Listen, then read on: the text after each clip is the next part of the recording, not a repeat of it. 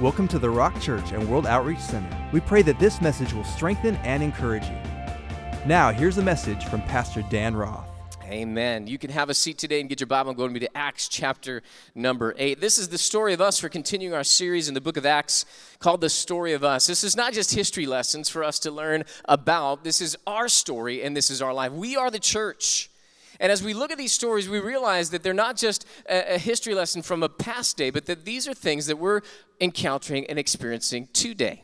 These are things that we're going to have to deal with, things that we're going to have to grapple with, and they're not always easy and they're not always fun. Today's message is called The Power of God. Somebody shout at me, The Power of God online, why don't you type that in all bold caps? Put that in there in the comments section, the power of God. Because we need to understand that you're going to see the power of God in the Bible, but also remember, this is the story of us. We need the power of God in our lives. Somebody ought to say a better amen than that. We need the power of God in our lives. Acts chapter 8, verse number 9. Remember, Philip went down to Samaria and he had a one word message. He preached Christ to them, and the people were saved and the people were baptized. We continue this story in Acts chapter 8, verse number 9. I'm going to read down through verse number 13 to start us off. It says, But there was a certain man called Simon, not Simon Peter. No, this is a different Simon. Simon who previously practiced sorcery. The original word could also say magic in the city and astonished the people of Samaria, claiming that he was someone great. Now, in the Bible, you will find that there are sorcerers, that there are magicians, soothsayers, necromancers, people who spoke to the dead, that sort of a thing. They're working with demonic spirits oftentimes.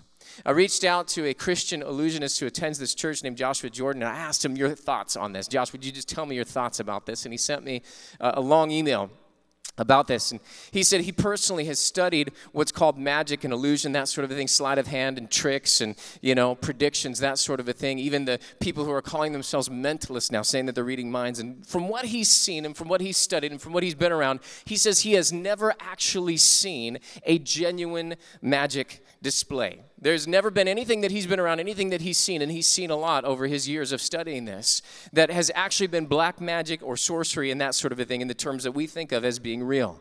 He says everything that you're going to see on TV and everything that you're going to be around, uh, that, that you're exposed to, and, and those sorts of things, the street magicians and these people that think that are claimed to be some people bending spoons with their minds, all that kind of stuff. He says all of that has been exposed. All of that has an explanation. All of that is sleight of hand and tricks, uh, you know, misdirection and, and different things like that. Even the mentalists, even the people that are predicting what you're thinking or supposedly reading your thoughts are at best giving educated guesses at what you're going to say with scary accuracy. Now, I would take that a step further and say that many of these people that are not born of the Spirit of God have another spirit whispering in their ear and they don't even realize it. That the reason why those predictions are so scary and so accurate is because demons are invisible and they can see what is going on in the natural realm. And they understand human behavior and they understand where our eyes are going and the different things. They've studied human behavior for thousands of years. And they know the Word of God probably better than most of us know it. Although we have the Spirit of God, so we'll know it better than they will ever know it. Somebody ought to say amen to that. But as far as memorization and understanding the principles, those sorts of things, they probably have more scripture memorized and probably have more understanding about those things and the principles. So when they look at human behavior, they understand and are able to predict and whisper that thought because we know that demons can throw thoughts into the hearts of men and the minds of men right? Those firebrands of the enemy that we're supposed to raise up the shield of faith against. They can put suggestions and hints into the heart of man. And so, in the same way, we see that. That's why, uh, oftentimes, when you have somebody who claims to be a fortune teller and they're telling you about your life, where are they getting that information? Well, they could be getting it from the internet. Come on, somebody. Your whole life is on there. So, of course, they know who your best friend is. And, of course, they know what you ate for lunch and that sort of thing because you're posting everything online. All right? And, so they could be doing that. But also, could it be that a demon who's been watching your activity, that gave you the suggestion to go to that fortune teller, all of a sudden now is whispering to the fortune teller things that would be personal and private about your life. And when you start wanting to talk to the dead, it's a demon talking to you that studied their life as well. Wow. Wow. And the Bible tells us that in the last days that the working of the Antichrist will be with all sorts of lying signs and wonders, deceiving the elect if that could be even possible. And we need to be wise enough to realize that magic, sleight of hand, all that kind of stuff, tricks, those are lying signs and wonders. Whether the sign itself is a trick or a, a misdirection or just a prediction, that sort of thing, or whether it's an actual supernatural working of power that lies and takes you off of Jesus Christ, that we need to keep our hearts in the right place. We need to keep our hearts and our eyes on the Lord Jesus Christ. Somebody ought to say, Amen. Because this man who was a sorcerer claimed to be someone great. Verse 10 to whom they all gave heed. Notice they gave heed to him. What does that mean? They gave their attention. They, they looked at what he did. They, they watched and they listened to what he said. From the least to the greatest, saying, This man is the great power of God. Now, oftentimes, being so separated from these times and these seasons, we could read that and think, oh, well, they're talking about another God. They're talking about someone else. But in the Greek, the same word that they use for God is the same word that the apostles use for God theos.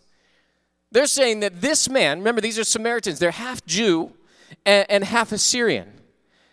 And that half Jew knew the name of God, and they're saying that this man is the great power of the one true God.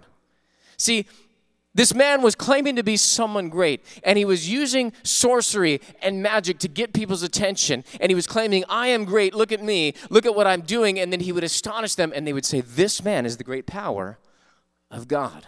See, they got their attention and their eyes on man rather than on God. But look at what it says. Verse number 11. And they heeded him because he had astonished them with his sorceries for a long time. Verse 12. But when they believed, Philip as he preached the things concerning the kingdom of God and the name of Jesus Christ, that one word sermon that we talked about last week, both men and women were baptized. In other words, they heeded Simon, the magician, but they believed the gospel of the Lord Jesus Christ. And that made all the difference. They didn't just sit and give attention and say, This man is something great. No, they actually put their heart and life into it and they were baptized. They made a decision, and their decision followed their action of being baptized. You understand? There was something greater, there was something more that they were putting their hearts into. It was genuine and it was real. Verse number 13 Then Simon himself also believed. And when he was baptized, he continued with Philip. This guy joined the church. He was baptized, he believed, and was amazed seeing the miracles and signs which were done. Now, I think it should be notable that a magician who claimed to be someone great, who knew the tricks of the trade, who astonished the people, was actually amazed at the miracles and signs which were done that were genuine. He was in awe and he continued with the church. See, this man had claimed to be someone great and something great, and the people called him the great power of God. But now the real power of God in the gospel shows up. And they were captivated by Simon because of the sorceries or magic he performed, but now they actually believe and are baptized because they hear the message and they see the signs following it. That shows me something. That shows me that the power of God is not a man or magic, but the message of Jesus Christ. That is the power of God. That is the genuine power of God. Romans chapter 1 verse number 16 for I'm not ashamed of the gospel of Christ for it is the what? The power of God to salvation for everyone who believes, the Jew first and also for the Greek or the Gentile. In other words, this is for everybody, and it starts with the Jew, but then it works its way out into the world. And this is the power of God. This is the real power of God. See, the, the, the signs and wonders follow the message, the message doesn't follow the sign and the wonder. This magician captivated people and he said, Hey, look at me, I'm great. But Philip said, Hey, look at Jesus, he's great. And they said, He is? Oh, yeah, watch this. And then the miracles followed. Why? Because that's the real power, and that's where we need to understand that the power of God is not a man or magic, but it is the message of Jesus Christ. The signs and the wonders that happen are genuine, they are real, they are supernatural working of God's power, but they follow the message that Jesus Christ is Lord. Amen, amen, amen. I'll give, I'll give the preacher amen there. I don't know, maybe you online are amen, and I just can't hear you from so many miles away. Praise God. Acts chapter 8, verse number 14 goes on and says this. Acts chapter 8, verse 14, we're going to read down through verse number 17. It says, Now when the apostles who were at Jerusalem, remember, they, they stayed at Jerusalem. When the apostles who were at Jerusalem heard that Samaria had received the word of God, they sent Peter and John to them. Now, notice the apostle Peter and John weren't lording over the people. Peter wasn't lording over them. You know, everybody needs to listen to me. I preached the first sermon. You guys better bow down. None of that kind of stuff, right? What happened? They were all in unity and in community of believers. They were all one in the Lord. They were one together, and the apostles in the apostolic authority now gathered together and they said, Hey, did you hear what happened in Samaria?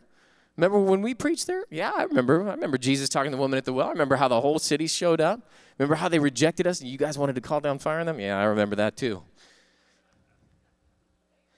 But now here they are and they say, wait a second. Philip, remember Philip? Yeah, the table waiter? Yeah, yeah, good guy. I know that guy. Man, he went down to Samaria. He preached Christ to him. What happened? They all believed. They're getting baptized. Whoa, what should we do? Peter, you and John, why don't you guys go down there? Check it out. This is significant. This is significant because I believe that God is saying something. I believe that God is doing something. Remember, we talked about Samaria being the bridge, that this is the halfway point because these were halfway people. These were people who were half breeds, right? They were part Jew and they were part Gentile. They were a mixture but they still had the Jewish heritage. And because the gospel goes to the Jew first and then to the Gentile, God is creating a bridge there with these halfway people. And so Peter and John, the, the leaders of the, the church under the apostolic authority, are sent down to Samaria to show that the Jerusalem church approves of the Samaritan church. God is creating unity in the body of Christ, and He's showing that they're no different because the, the gospel has been given to them and they've received it by faith. But they were still lacking something because look at what it says. Who, when they had come, verse 15 down, prayed for them that they might receive the Holy Spirit. Now, I think it's significant that they didn't preach to them. They didn't lord over them and say, I'm, I'm glad you guys finally came around. Now listen to us. They didn't know. What did they do? They humbled themselves and they served the people. And they prayed for the people. Prayed what? That they would receive the Holy Spirit. Now, stop right there. They'd been saved. They believed the message of the gospel. They had been baptized. Didn't they have the Holy Spirit? Absolutely. At the moment of salvation, you are born again and you receive the Spirit of God to live on the inside of you. But remember, just like the apostles, whom when Jesus breathed on them and said, Receive the Holy Spirit, Jesus then told them, I want you to tarry. I want you to wait in Jerusalem until you are endued with power from on high, and the gift of God in the Holy Spirit is poured out upon you. There was a different experience that they waited for. And on the day of Pentecost, the Holy Spirit showed up. They were baptized in the Holy Spirit and they went out and they were a greater witness. They had greater understanding of the word. They had a greater washing of the love of God flowing in and through their lives. They had the power of God available to them. Jesus said in Acts chapter 1, verse 8, You will receive power when the Holy Spirit has come upon you. So these were believers. They had received the Holy Spirit to live on the inside of them, but they had yet to receive the baptism, that, that falling upon them, that, that Holy Spirit flow, that Holy Spirit power in their lives. And so they prayed for them that they might receive the Holy Spirit. Why? Because they're saying, God, if they're no different in salvation, they should be no different in experiencing the power of God. Verse number 16.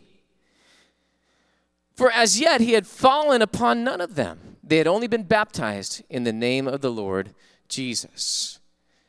Now, all throughout the book of Acts, you're going to find different ways that this same term is being used baptism of the Holy Spirit, being filled with the Holy Spirit, the Holy Spirit falling upon them Okay? There's different terms. Here it says the Holy Spirit had not yet fallen upon any of them. I love that word fallen. In the original language, it's a picture of somebody falling into the arms of God and God wrapping his arms, his strong arms around them and holding on to them and guiding them and taking them to a place. I love that picture.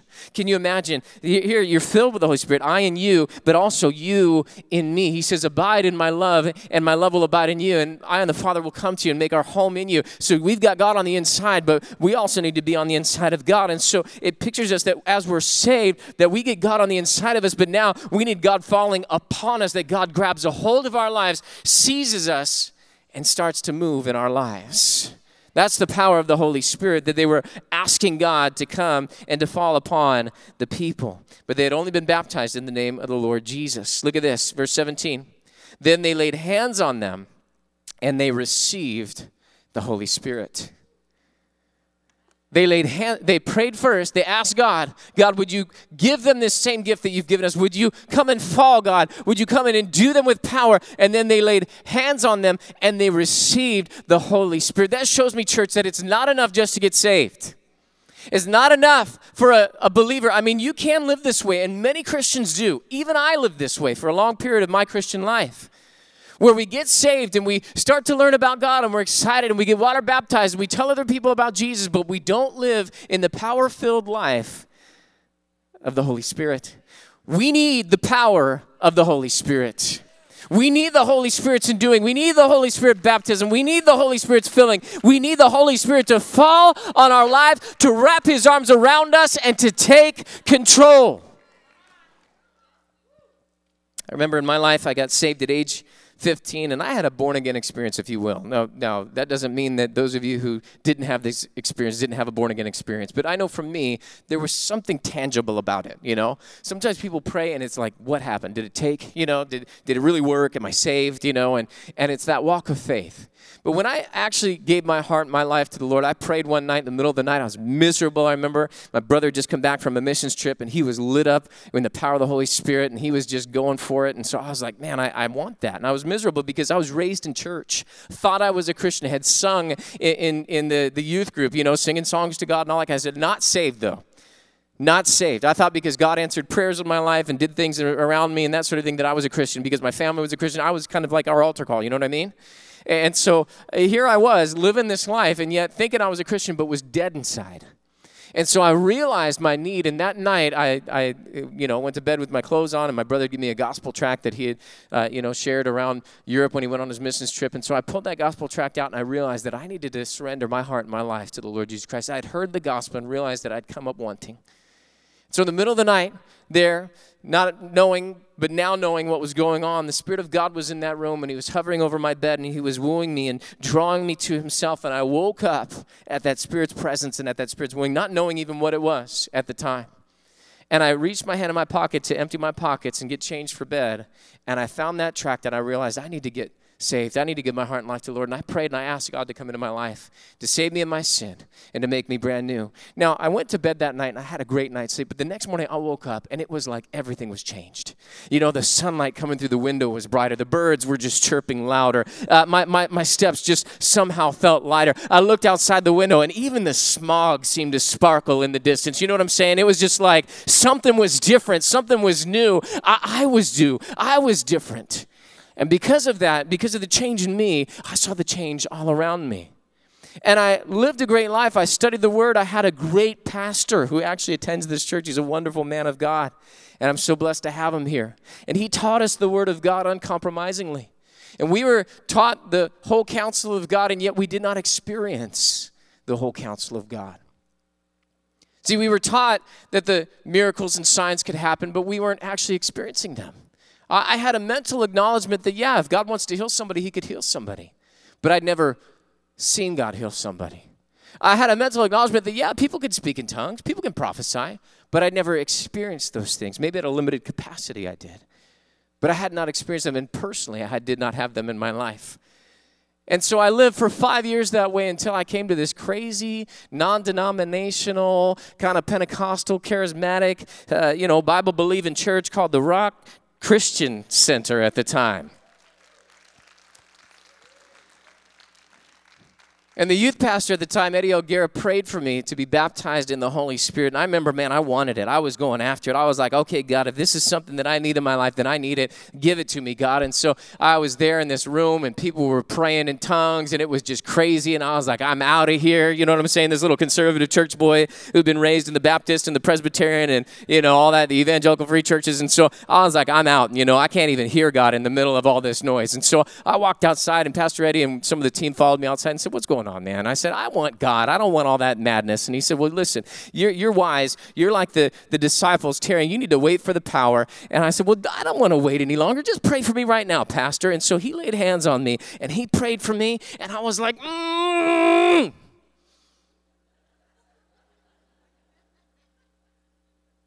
Did it work?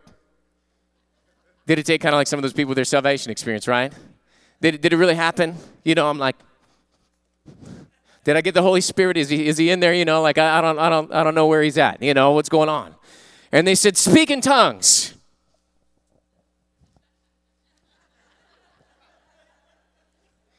And I was like, I don't know. I don't know. And they said, Do you got a word? And I had a word, but it was like an old Hebrew word. And I thought I probably just conjured that up myself. That was me. That wasn't the Holy Ghost. You know, if it was the Holy Ghost, he would have taken my mouth and opened it up and down and done this to me and made me speak. And it just, it wasn't working. And so they told me, Just keep speaking that word. Just keep speaking that word. So I kept speaking that word, kept speaking that word. Nothing happened, right? Didn't feel the goosebumps, didn't get the, the you know, the fire. Nothing happened. I wasn't any tingling or electricity or anything that some people have said that they've experienced. I just was sitting there with one word going, This is stupid. And I guess it's not for me.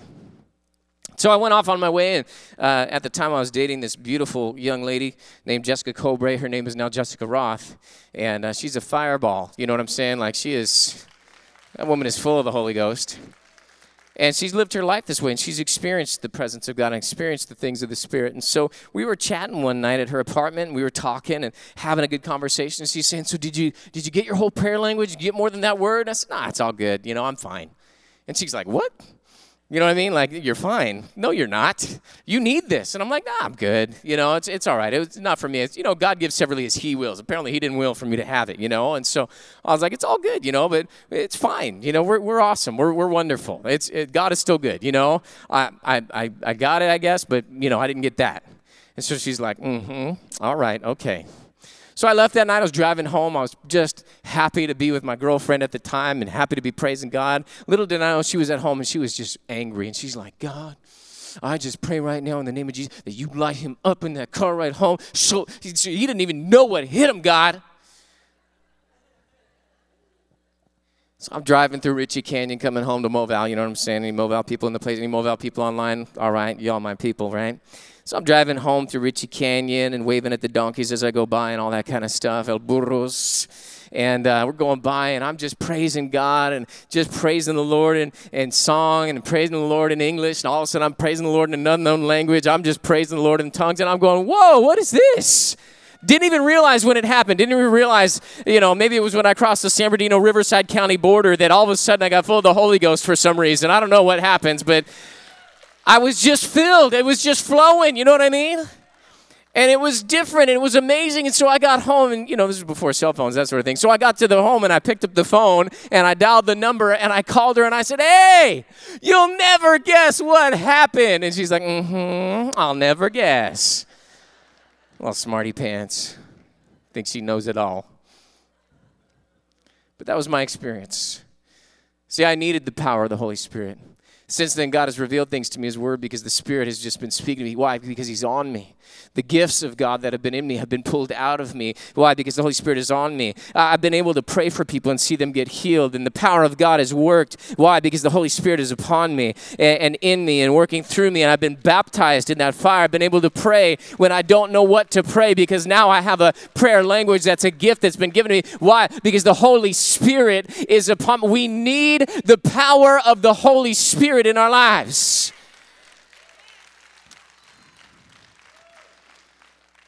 And it is a distinct experience for every believer. The apostle said, This is for you and for your children and for those who are far off. These gifts did not die with the last apostle. And the apostles aren't the only one who can pray for this. Peter was preaching the gospel, and sometimes people say, Well, you got to get saved first, then you got to get the Holy Ghost. Someone has to lay hands on you. Listen, don't make a doctrine out of one scripture. Look at the whole counsel of the Word of God because in the book of Acts, you'll find, we're going to get there. Peter, when he's preaching to Cornelius, he's preaching the gospel to them. They apparently get saved and filled with the Holy Ghost at the same time because all of a sudden they start prophesying and speaking in tongues. And Peter goes, Whoa, wait a second. I guess if they get the, the gift of the Holy Ghost, what's stopping them from getting baptized in water? See, they flip the experience. And so, for all of us, we need to understand that yes, they can happen at the same time, but they are two beautiful and wonderful expressions our salvation and our being endued with power from the Holy Spirit. We need the Holy Spirit's power. We need the Holy Spirit to take control. Sometimes we have a problem with that control. We have a problem with that word control because we want to be in control. We want to be the ones to decide. We want to be the ones to govern. But you can even ha- you can either have self-control or you can have God control. And who do you want driving your life? I want God control, right? Because I've messed things up enough. I need God to take, Jesus, take the wheel. Control meaning determining behavior and activities. The Holy Spirit is God.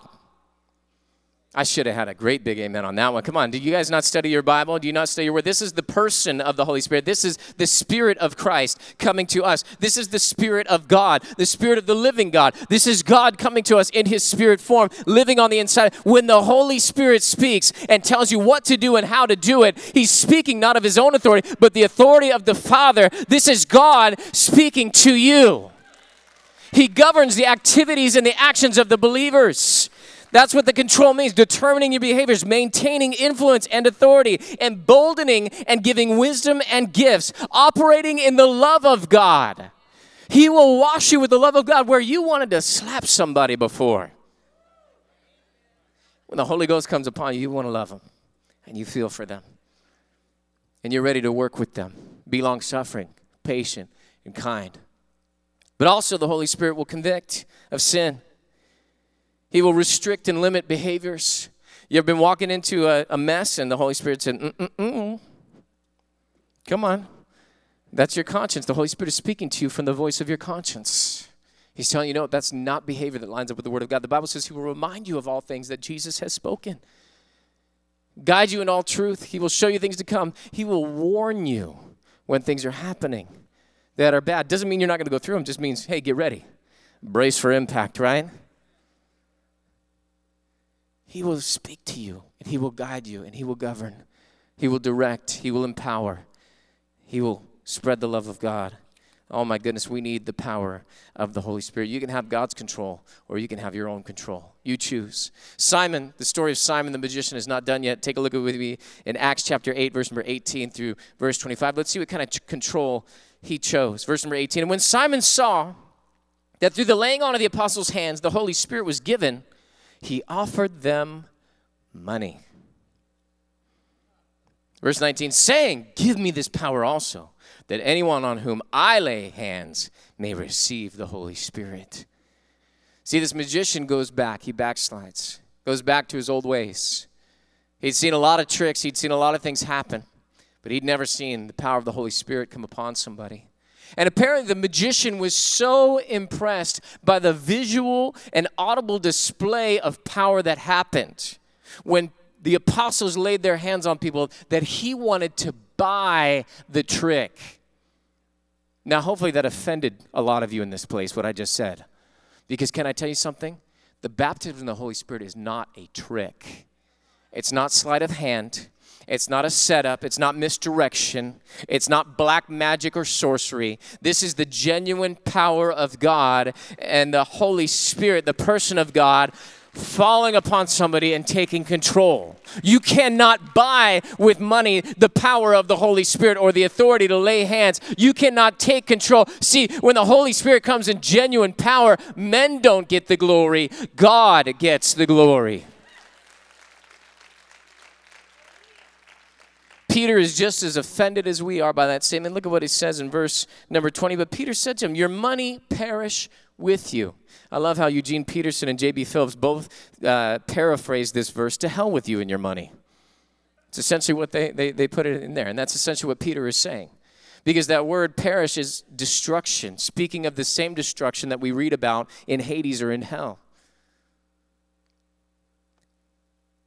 Your money perished with you because you thought the gift of God could be purchased with money. Verse 21 You have neither part nor portion in this matter, for your heart is not right in the sight of God. See, guys, this is a heart matter. I didn't have the right heart when I was first baptized in the Holy Spirit. I received it, it took, but my heart wasn't ready to receive the gifts that God had for me. It took me a period of time before God knew I was ready for it. I had to have the right heart. But this man had neither part nor portion. Thank God he's merciful. Thank God he's gracious. Thank God he's long suffering and kind. Notice that Simon doesn't fall down dead before the apostles' feet like Ananias and Sapphira did. But look at what it goes on to say. You have neither part nor portion in this matter, for your heart is not right in the sight of God. Verse 22 Repent, therefore, of this, your wickedness. Now, we don't understand that word repent because that seems to be a dirty word in church these days. But can I teach you guys some things about some good old gospel Bible preaching and teaching? Can I teach you something out of the Word of God that every single believer needs to know? This definition repentance is not a dirty word. Repentance is not a one time thing that you do at salvation. No, repentance is something that is a part of every believer's life. That when I'm going the wrong direction, when I've got my heart set in the wrong course, that I have a change of heart and mind, and I willfully turn from my direction 180 degrees and I go God's direction, that is biblical repentance. Plain and simple. And we all need that because the Bible says we all stumble in many things, don't we? We all mess up. You're going to mess up as a Christian. Listen, don't get in guilt and shame and condemnation. Repent, have a change of heart, have a change of mind, have a tender heart, so tender that you can hear the voice of the Holy Spirit saying, You're going the wrong direction, turn around. And when you hear that voice, ooh, I don't want to grieve the Holy Spirit. And so you turn, you repent, change your heart, change your mind, and go God's direction. So Peter says, I want you to repent.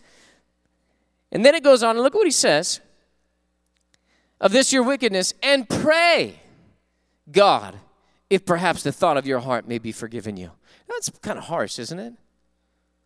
If? Isn't God merciful? Isn't God gracious? Isn't God compassionate and kind? What do you mean, if, Peter? Why would you say if? Well, let's look at the next verse. Verse 23 For I see that you are poisoned by bitterness and bound by iniquity. In other words, Peter had a discerning of spirits at this moment. The gift of God is given to Peter to be able to see beyond the natural into the heart of man.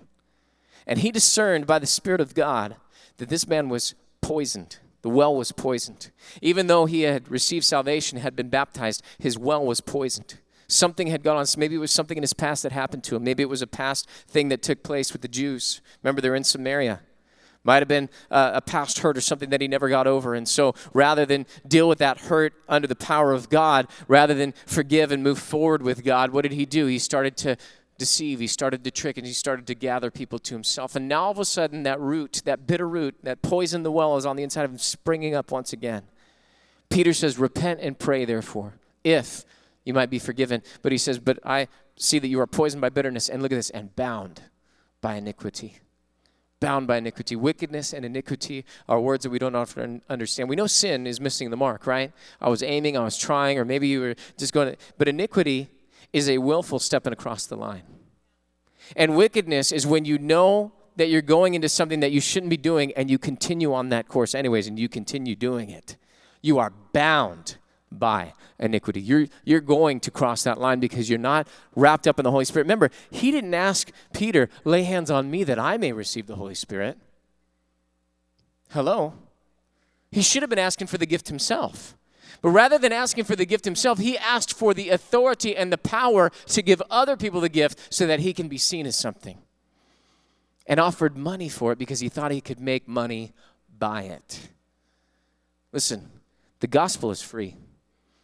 The gift is free. God gives graciously to all. He says, Come and buy without money. Come and receive.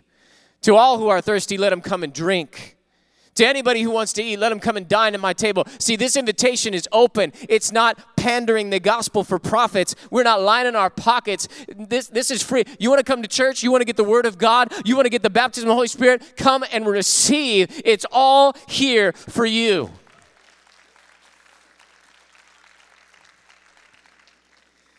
But verse 24, Simon reveals his heart and he answered and he says, Pray to the Lord for me. Wait a second. Peter said, You pray and you repent. But what does he do? He turns it back around on Peter. He's got the wrong idea still. He's bound. Pray to the Lord for me. Pray to the Lord for me what? That, that I should repent? That, that I should get rid of the bitterness? That I should not be bound any longer? That I can be free? No, pray to the Lord for me that none of the things which you've spoken may come upon me. Pray that nothing bad happens. I messed up. Pastor, you pray. I hear this all the time in church.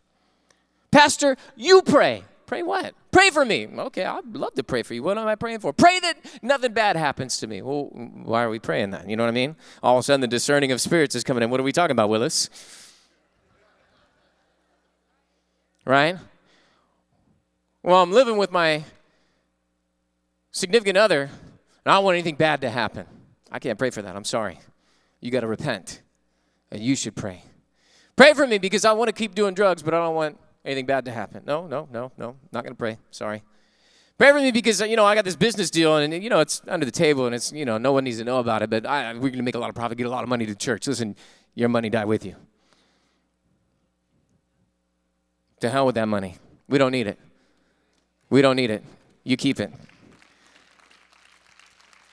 See, you pray for me, Pastor. Why? Because I believe your prayers are more powerful than my prayers. My prayers are no more powerful than your prayers. Pastor, come to my house and kick the devil out of my house. I'm not doing it, guys.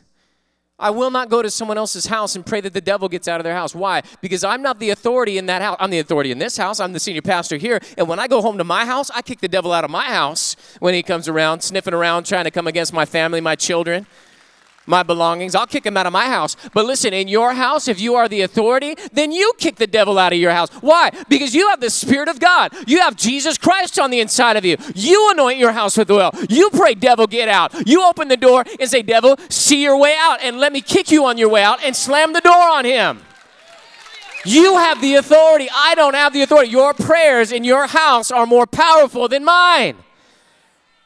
Not coming to your house, not praying for your house, not kicking the devil out of your house. I'll pray for you, but I can't pray for you. Did you catch that?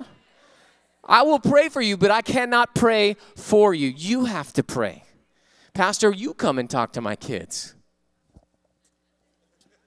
Why do you want me to talk to your kids? Because they'll listen to you. They won't listen to me. Well, what's your problem? You're the authority. You're the parent. Listen, if they're not calling me and saying, We'd love to hear what you have to say about our lives and how we should be submissive children to our parents, they're not going to listen to Pastor. It's not a bad idea to come together and to have a mediator, to maybe have the youth pastor or one of our children's pastors sit with you and your kids if you want to work through an issue together. I'm not talking about that. But when it's someone else's responsibility to do your job as a parent, as a husband, as a wife, as a believer in Jesus Christ, you've got the wrong idea. Each and every one of us have a personal responsibility for our salvation, for our walk, for our lives, for our prayers, for our repentance. I cannot repent in your place. You have to repent. You have to turn from evil. There is no proxy when it comes to relationship with God.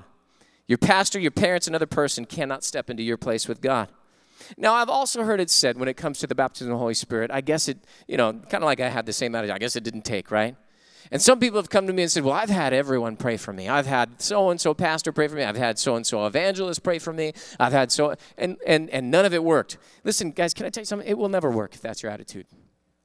If you're looking to man rather than looking to God, we've got a problem.